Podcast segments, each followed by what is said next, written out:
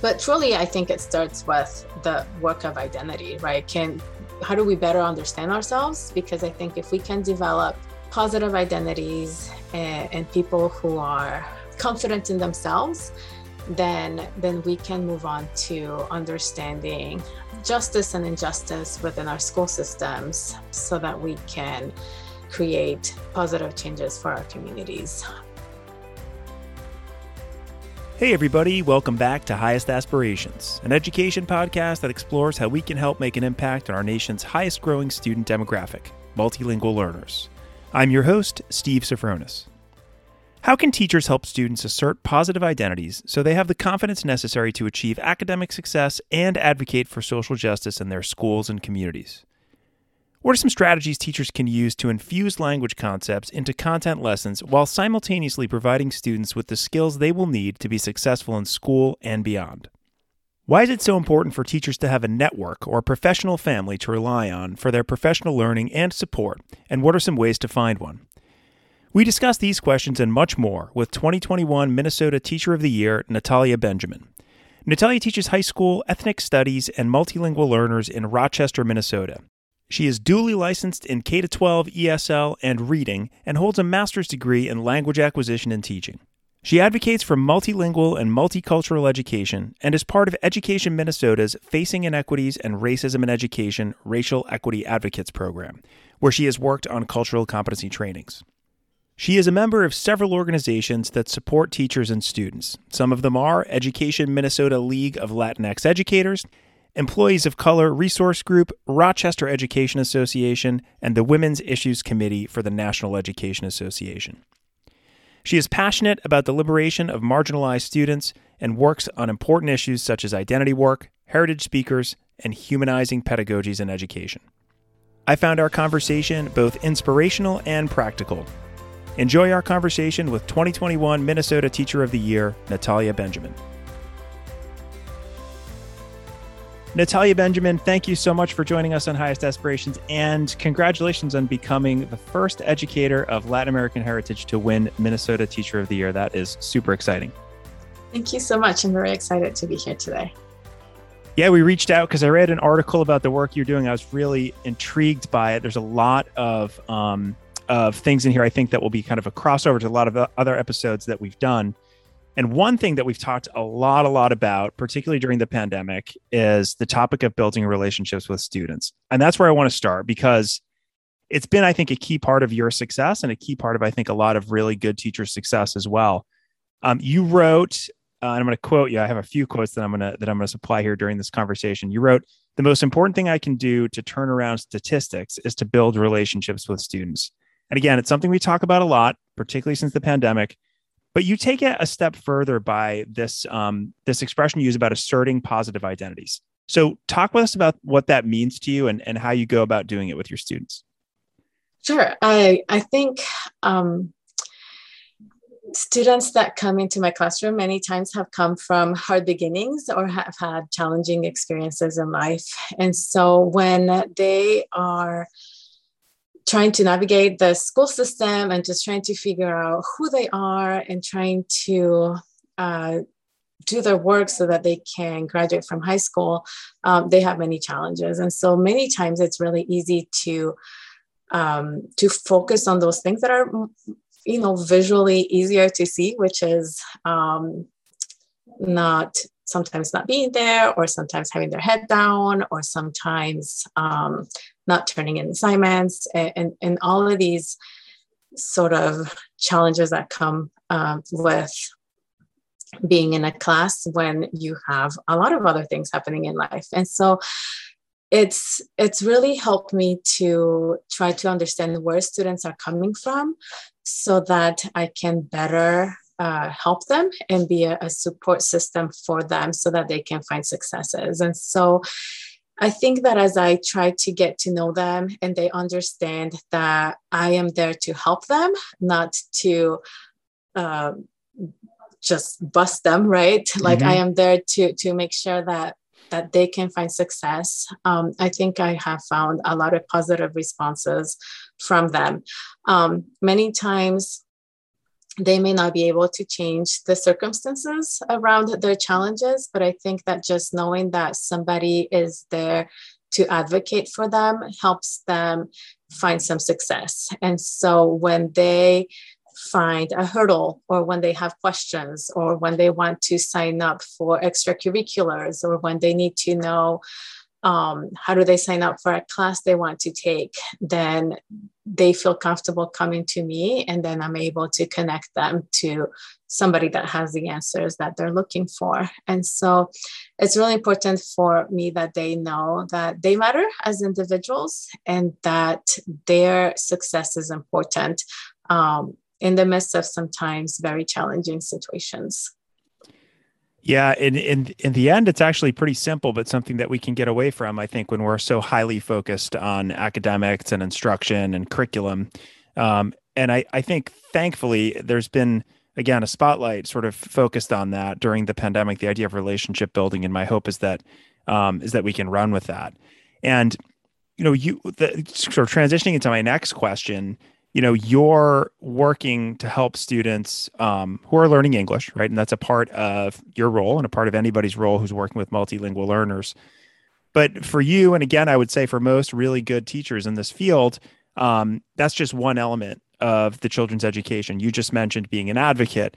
Um, you mentioned things that went beyond academics making sure that somebody a student for example has the ability to join a club or do something outside of school and you being able to help with that I think that's really important. But then you go into this um, this idea of infusing issues of language justice and how power is created um, in your lessons.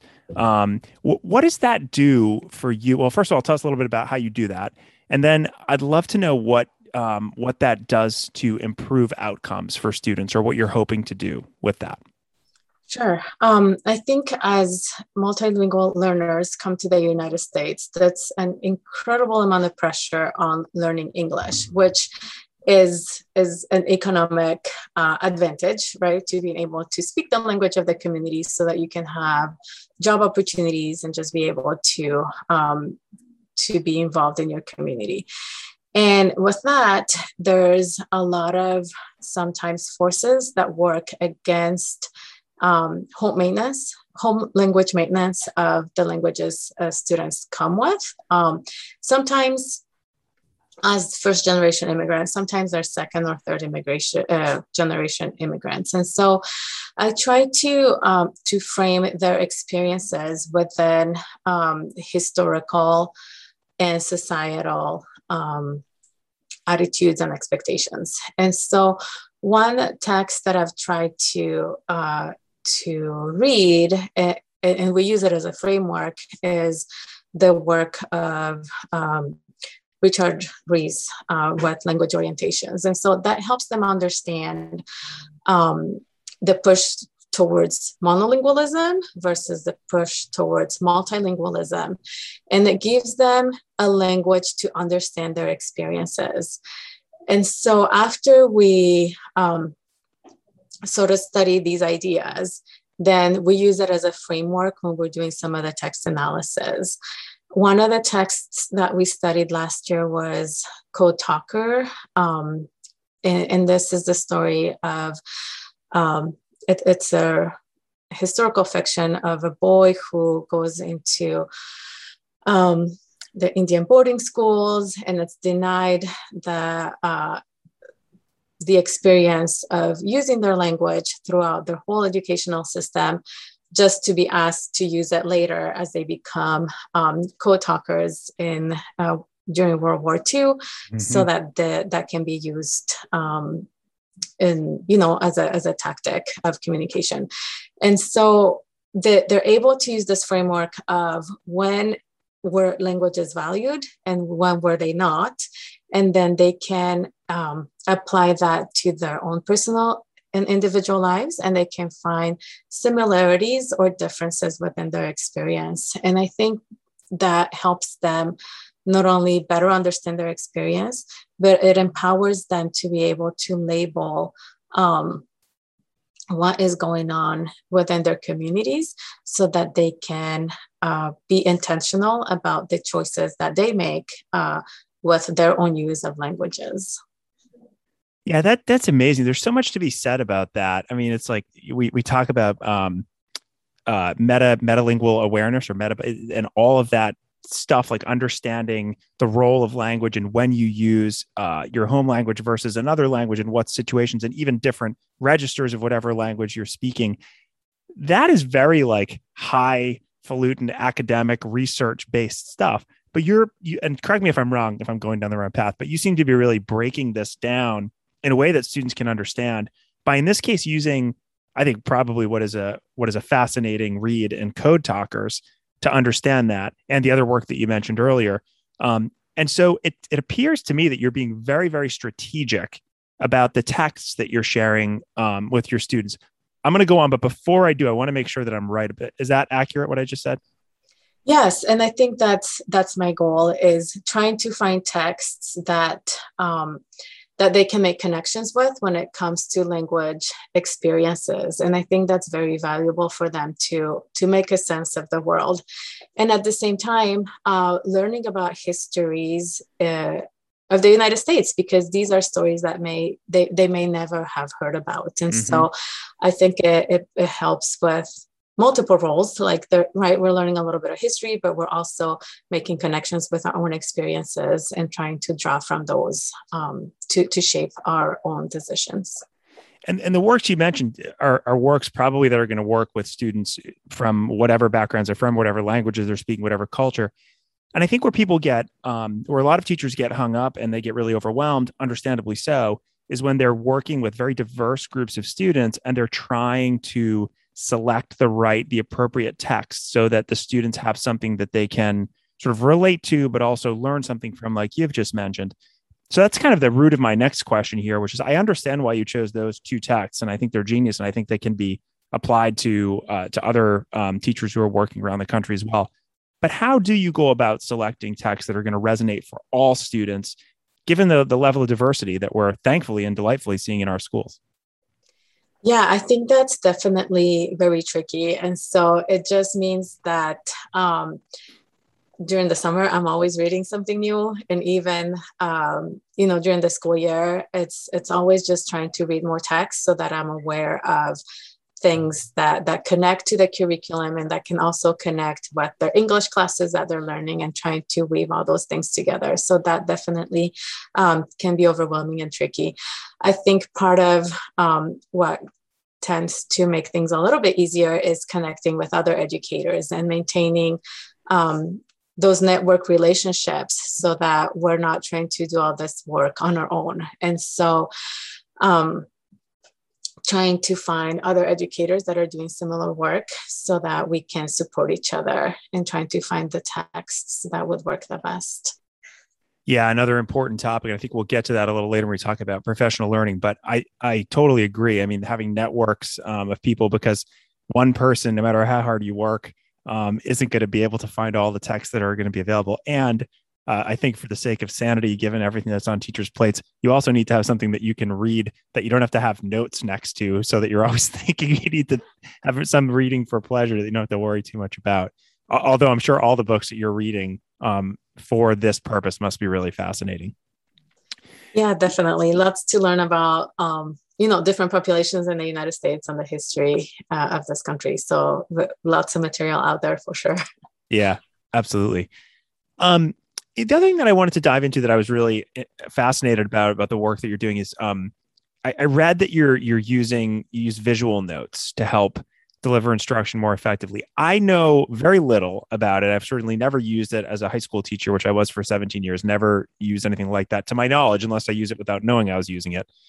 So, first, let us know um, uh, for those who might not know what it is or, or new to it, like me, what that is. Um, and then, if you could walk us through how visual notes can be used to support multilingual learners. Maybe give us an example of how you use them. Sure. Um, so visual notes is this idea that we can, we, we don't have to write everything down in words, right? We can represent ideas with shapes, um, but as well as just different colors and just marking our, our notes in a different way.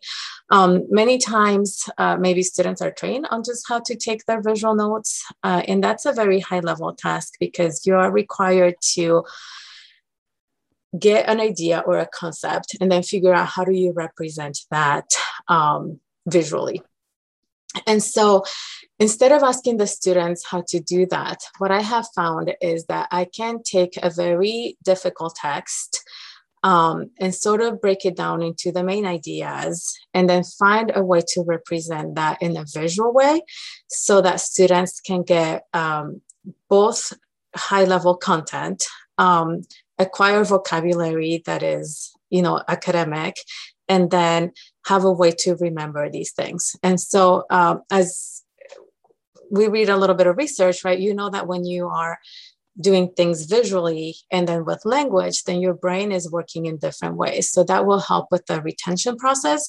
So as students are drawing things they're making connections um, with concepts and ideas and that will help them to better understand and retain the concepts. And so um, I have an example, so I think I can share my screen. And this is actually related to the um, language orientations. And so I'll pause for a sec while you're doing that and tell you. So if you're watching this on YouTube, we have a YouTube channel at Ellevation. If you search for Ellevation Education, you'll see it there. So you see it if you're on YouTube. If you're not and you're listening to this in the podcast, we will share this in the link on the show notes and the accompanying blog post. Okay, go ahead. Sorry, I just wanted to. No, no, thank you. Um, and this one in particular has a lot of notes just because the a lot of the concepts were abstract and so it's harder to find some visuals. Uh, but you can see that, you know, there's three big ideas to these language orientations. So there's three columns. I use different colors. Um, and then just trying to find small uh, ways that some ideas can be done in pictures. Um, I've used this technique also to summarize um, notes for government classes that we've done in the summer. Um, and also from some foreign economics class. And these work really well, especially when there are processes that can be represented visually. Um, so a science class would be also a great way to incorporate these, right? Where instead of taking notes about how things work, you can visualize the processes um, on, on paper with, you know, arrows and colors and different icons. And, and so that's a way to, to incorporate um, all these abstract ideas and to help students uh, better understand them. And so the next step, because a lot of times they'll just go and try to copy them, right? Especially if they've missed uh, class, they'll just rewatch the video and, and copy these things. But the next thing that I ask my students is, okay, you have the visual notes. Now go ahead and explain these concepts to a partner or record yourself on a Flipgrid so I can hear your explanation so that I can see what your understanding of these concepts are. And so um, it's it's worked really well for me for them to to connect these different pieces and still have a, a support of the ideas that they can use as we move to use the framework for text analysis um, later on. Let me ask one follow up question with that because what you just showed us, and again, those of you watching on YouTube saw it, um, is something that you created, correct? Um, the notes, yes, I created, but I have to give credit to a college teacher that used it with me about 25 years ago. And he taught, um, it was like civics, I think, or some sort of government class. Um, and, and he used visual notes to teach a lot of the concepts. And I just happened to remember that as I was co-teaching a government class in a summer class. So it's it's been around for a long time. Right. Um, yeah. And so your your goal then, I think, is to try to get students to do this as well. Is that right? Or is it something that only you're creating so that they can see it? I think eventually uh, students can do this on their own. And so um, this is a way for me to summarize a very complex text instead of having the students read, write a chapter cover to cover and then try right. to break down every word. Like this is a great way to summarize a chapter uh, for any concept uh, so that we can move on to application pieces. Gotcha. Um, there are other times when uh, we asked students to actually do this themselves. So, in a class that I co teach um, with Courtney Peterson, actually, it's our English language art course for American literature.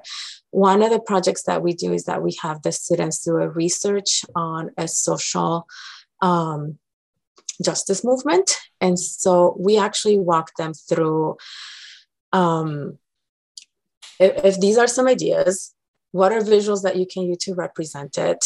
And then instead of writing a full on research paper, they were tasked to make an infographic to share their information. And so we taught them how to visually represent their ideas to share information. So, um, but that requires right more time and just training the students to do right, it. Right. Yeah, I think you hit the nail on the head to training, right? Like when you need to have some kind of practice with this, and there will be some students. I remember teaching high school and having students who were just just inherently good at this, right? They just that's how they took notes. They didn't even know what it was that they were doing, but they did it that way. Um, and others, you know, had a hard time with it. So I think part of it is just understanding how you are as a learner and how you function, but creating them um, first you creating them for students or anybody creating them it has it's an undeniable advantage right? To, to, to be able to look at that and see things from a different perspective. And then um, i think the the other the other thing that you mentioned is having students create infographics um, in some at some time sort of in place of writing a research paper or in addition to or whatever the case may be. I would argue as somebody who's in marketing that that is like a huge important skill to be able to have. I mean, it's mostly about getting your message is mostly about getting it out effectively in a way that uses as few words as possible especially in the world we live in now. So you're really doing two things at once. Just as you were with the content and the language earlier you're allowing students to express themselves in a way that they may not be able to do with a lot of words given their language skills. And you're also teaching them a really applicable skill that they can use in whatever they decide to do Absolutely. And it's um and also the skill of being able to synthesize information, which right. is a lot harder to do than than we think it is. And so they're they're learning that as well. And I think something else that I think is very important is being able to use the technology tools. And as you know, we all we all go got thrown into this virtual world right for the past um, year and a half almost two years and um, sometimes that's tricky like that we don't inherently teach all of these technology skills um, as well. And so i think it's important for our students to be able to navigate that as well. Like how do we use technology to share our message? Right. Great. Um, okay. So in the spirit of continuing this conversation about sort of doing doing multiple things at, at once and finding a way to really infuse them which is kind of the gold standard another quote that I read of yours that I really appreciated was um, under a traditional teaching model, language learners are taught grammar, spelling rules, and sentence structures. I completely relate to that as a former Spanish teacher. You continue by saying, I developed a better sense of how to integrate grammar into writing tasks by teaching grammar in the context of different writing genres. And as I said, this is like a gold standard for teachers. So tell us how you go about doing it and what impact you've seen it have um, on your students. Uh, sure. As um, as some as someone that loves grammar there's nothing more painful than students not wanting to do grammar. I'm right there with you. I'm also a grammar nerd self-professed. However we know that only teaching grammatical skills doesn't necessarily develop um, right fluency with grammatical structures and doesn't always translate into um, the practice when it comes to grammar right? Many times students are able if in isolation, right, they may be able to tell you the right verb with the right conjugation or whatnot. But once you get into writing or speaking, um, a lot of that just gets lost because you know we're built to communicate, not necessarily check our grammar every time we speak. And so um, I, I really started looking at the purpose of of that language, right? So when I'm writing narratives, what grammatical points are important for the students to know. And so that way I can assess um, their mastery of the language through the tasks that, that I'm asking them to do. So if we're going to be writing stories, like this is why it's important for you to understand um, the past tense or how to use the past perfect tense. And so we we do some grammar, um, and then when we're writing, they have a, a, connection with the grammatical points so that they can go back and review the writing and so forth. And so I think connecting the grammar to the purpose, like to the why, um, really makes a difference in the students' understanding because all of the sudden it's not about you know how many verbs can i conjugate or can i memorize all the different irregular verbs that will be on a quiz but it's more about can i um, put my message in a way that's being understood. So sometimes if I'm not using the right verb, then people will not understand what I'm trying to say. And so I think that helps students to really um, connect the dots, so to speak, and to yeah. be able to also have more interesting experiences in class.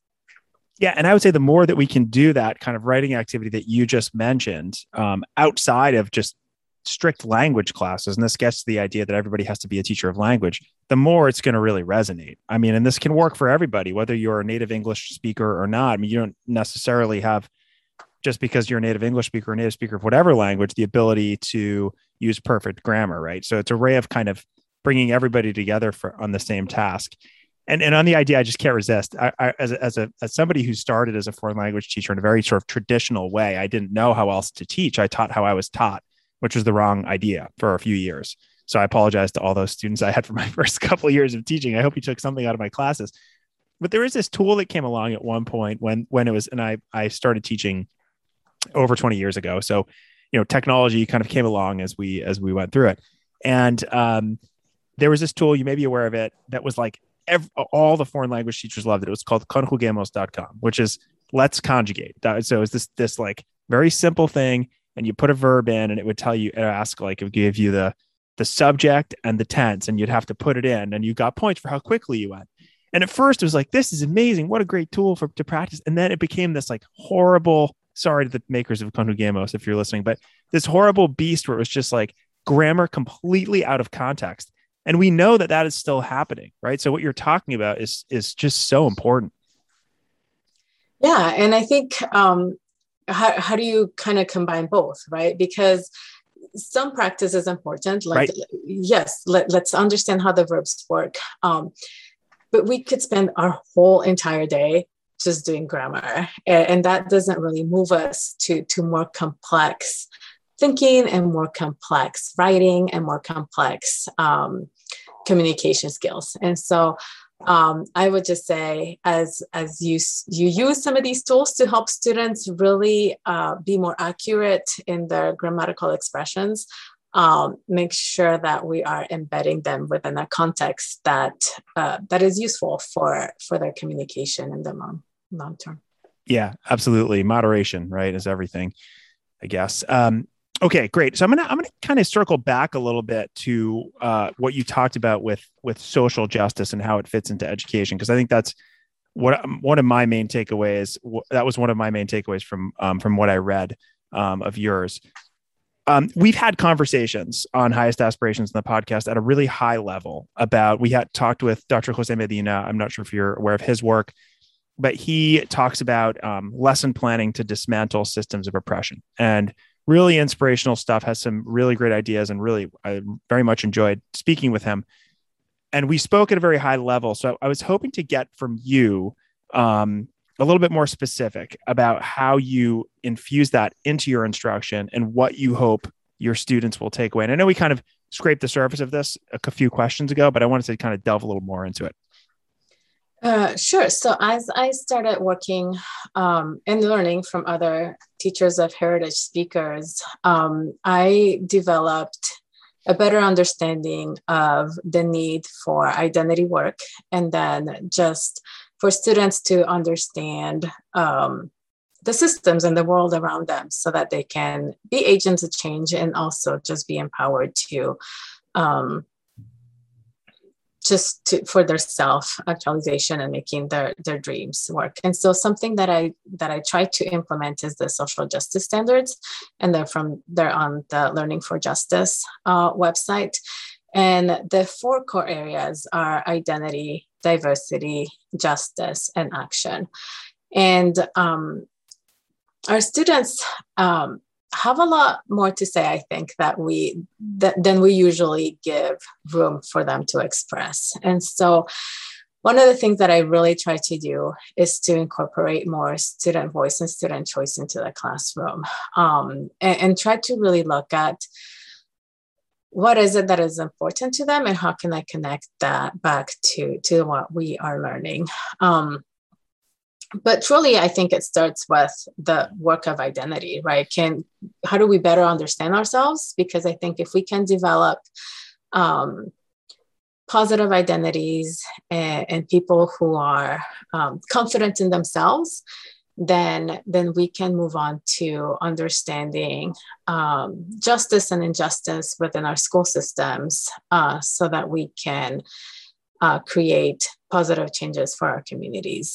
Um, I'm still working on on the action piece for for our classes. I think uh, it's better implemented in my ethnic studies class because it's part of the curriculum that we right. placed in there, um, and we sort of always tend to to run out of time. So now that we're back in person, I'm really hoping that I can do the, this action piece in my multilingual um, classes. But I think when students are able to understand um, the histories that frame why things work the way they work today, I think they're able to, to make connections between the past, the present, and what are things that should be changing in the future. And I think as they're able to make those connections, um, they are better equipped to change things that are not working in our communities. Yeah, absolutely. I love that last piece, looking at the past, understanding the present, and then being understanding what you can do in the future.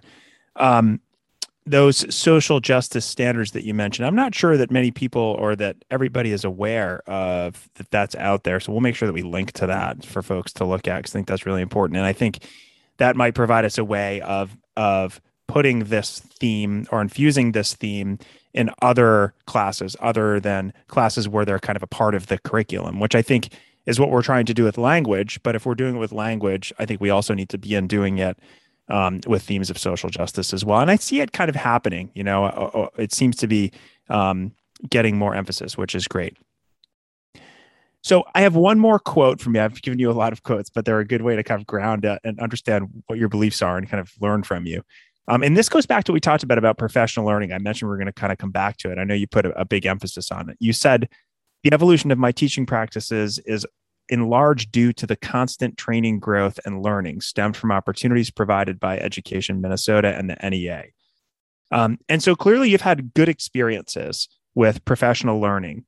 Um, I, I can't say that I that all of the professional learning that I had over my teaching career was positive or even useful. I had some that were incredible, and those are the ones that I remember. So, what are some um, examples of professional learning or professional development opportunities that have helped you become the educator you are today? And then on the other side, what kind of, of professional learning should we be moving away from, particularly in light of the pandemic, where I think people kind of realized that there's a new and perhaps different way and maybe better way um, to go about learning?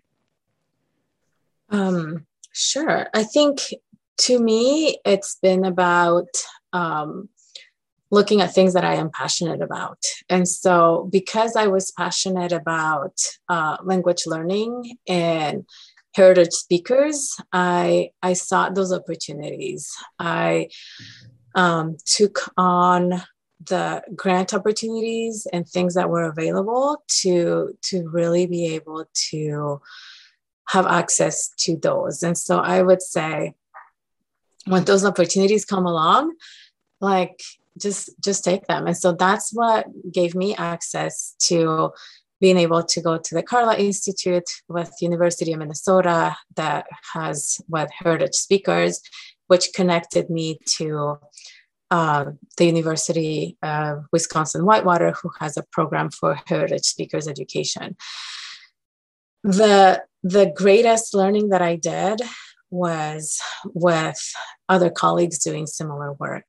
And so it's we we did a lot of reading yes we did a lot of um, academic reading academic work and then connecting that with what we're doing in our classes and i think being able to being reflective educators and being able to ask ourselves is what i'm doing the best for my students right now or, or like you mentioned before right like i start teaching because that's how i was taught and this is what i know and then looking at what other educators are doing and and finding better ways to do um, what i'm trying to teach because the students that are in front of our class are, are different students than I was when I was growing up, and they have different needs and different ways of mm-hmm. learning. And so um, I think that networking is just super important. And that's where I have done most of my growth as an educator.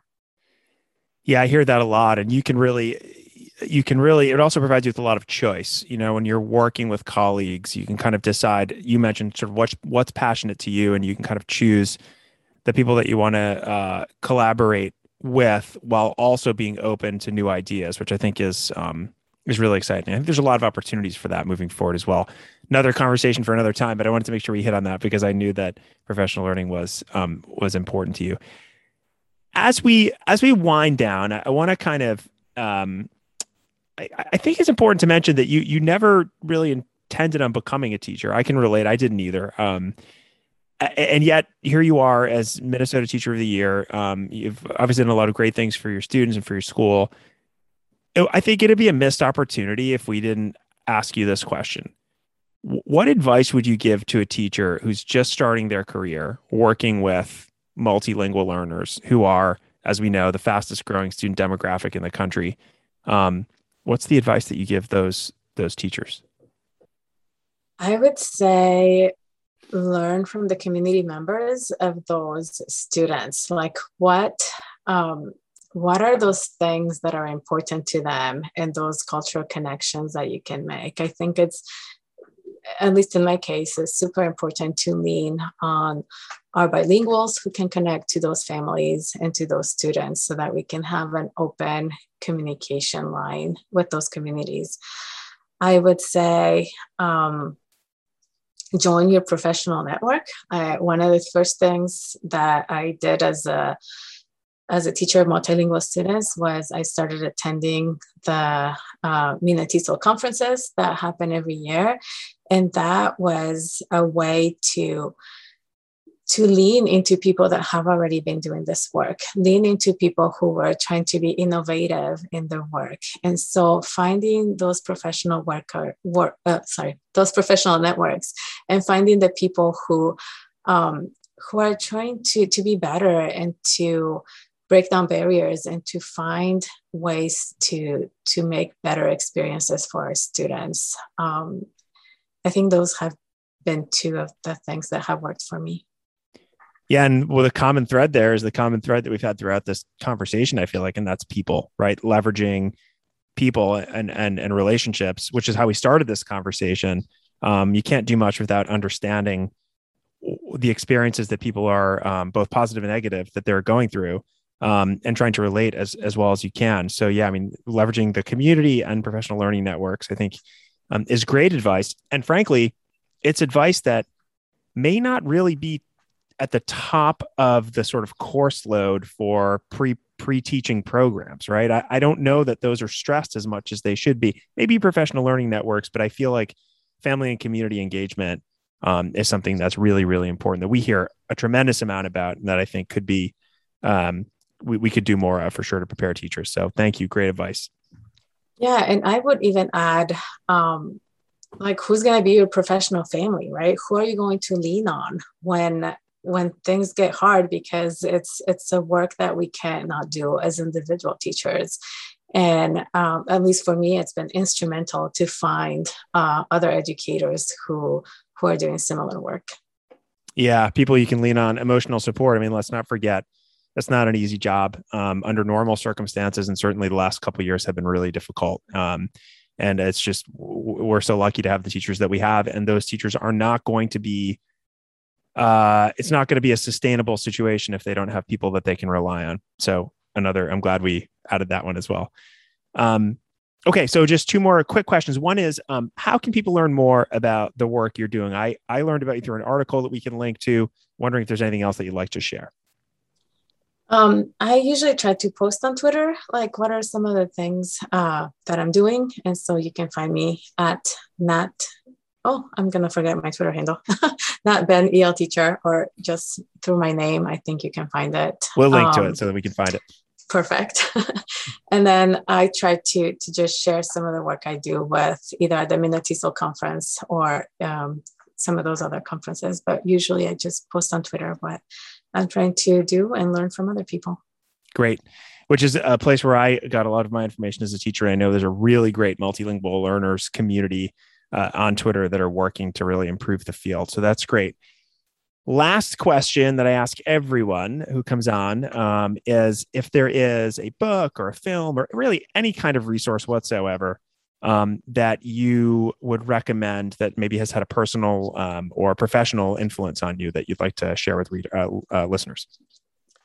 Uh, sure. I think one book that it's cover to cover and I keep going back to is the Rethinking Ethnic Studies uh, book. And some people might shy away from it because it says ethnic studies and they might think, well, I don't teach ethnic studies. But truly, um, everything that's in the book is something that you can apply to your individual classrooms, uh, whether you are teaching ethnic studies or not.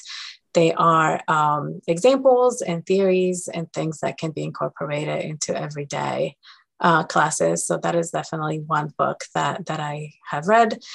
And then um, beyond that, I think for me, as I try to better understand the different populations in the United States um, and then history, is trying to find good. Um, I know it's hard because, you know, I'm like, what is the one book that can give me a good, diverse understanding of history on different populations? And so I've read Indigenous People's History of the US, um, Blood of born and Fire. Uh, it's a Latin American uh, sort of history. And then right now I'm reading The Making of Asian America, which has been really just uh, informational. Yeah, looking at through different windows, right? Trying to figure out where different people are, uh, different people's experiences. I think that's so important. And what you mentioned about the ethnic studies book, I think relates to what you're talking about. You don't necessarily have to be teaching those things or even be intensely interested in them for for you to learn something from them and i think we could all benefit from learning more about the experiences of others it will just make us i think um, in the end more united empathetic and understanding which i think um, is certainly something that we need right now um, so with that natalia benjamin it has been a pleasure chatting with you. Congratulations again um, on all your success and uh, and uh, there's a lot that you've kind of uh, shared with us that i'm sure will be useful to our listeners. So thank you. Thank you so much for having me today Thanks for listening to Highest Aspirations. If you liked our show, please be sure to join the ELL community at ellevationeducation.com slash ELL community, where you'll find all the episodes of Highest Aspirations and other resources to help educators maximize the impact on their English language learners. Also, let us know how we're doing by writing a review on iTunes or wherever you listen to your podcasts.